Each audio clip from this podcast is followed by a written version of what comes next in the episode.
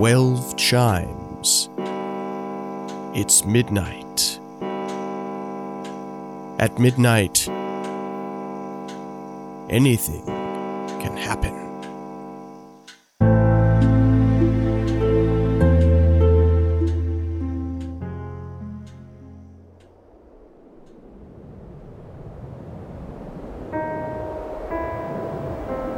Hello, listeners. I'm excited to say it's the Halloween season again, and with it, thoughts of the supernatural and the spooky. A season filled with creepy movies, pumpkins with grinning faces, the memento mori of skeletons and cobwebs, and hordes of black cats. This all makes me think of the supernatural, of course, and my lack of direct personal experience. You see, I've never heard or seen a ghost or really anything supernatural, except maybe those images that come from my brain.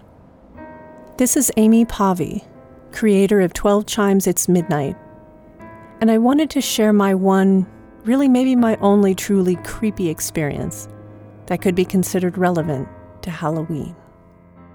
Have you ever experienced sleep paralysis?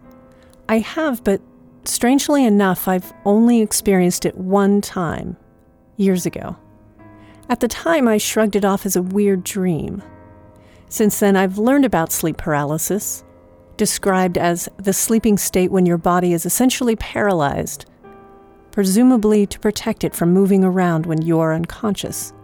It's a place between waking and dreaming when you become conscious just a step ahead of your body being able to move, and hallucinations are common.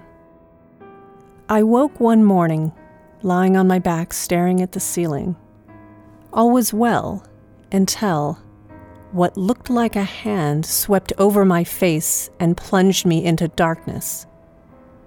I lay there terrified, not being able to move or speak contemplating who or what this hand belonged to. Then, hushed murmurings filled the room from multiple beings, phantoms, standing around my bed. Despite the hand over my eyes, I could see these figures, the hoods of their long black robes obscuring their faces. I felt wide awake at this point, simply enduring the moment, and then, as suddenly as it started, the hand and the robe figures were gone.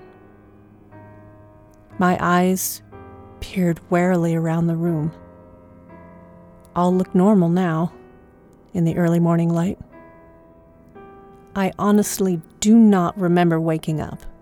I only remember dealing with a pack of black robed somebodies in my room, and then the shock when they disappeared. Upon learning of sleep paralysis, my experience falls right into place, into the realm of the ordinary, of the scientific explanation. It's common with this condition, websites say, to experience the feeling of an evil presence in the room with you.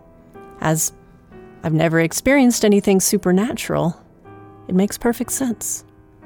But then my thoughts turn toward the hallucination itself why did my brain conjure up mysterious robed figures? And what else is lurking in my subconscious? My dreams generally deal with my social anxieties and the need to find a bathroom, so what I ask myself in my experience or my DNA predisposed me to hallucinate something like this. The horror then is my own brain. And God forbid, I suffer worse hallucinations for some reason in my future.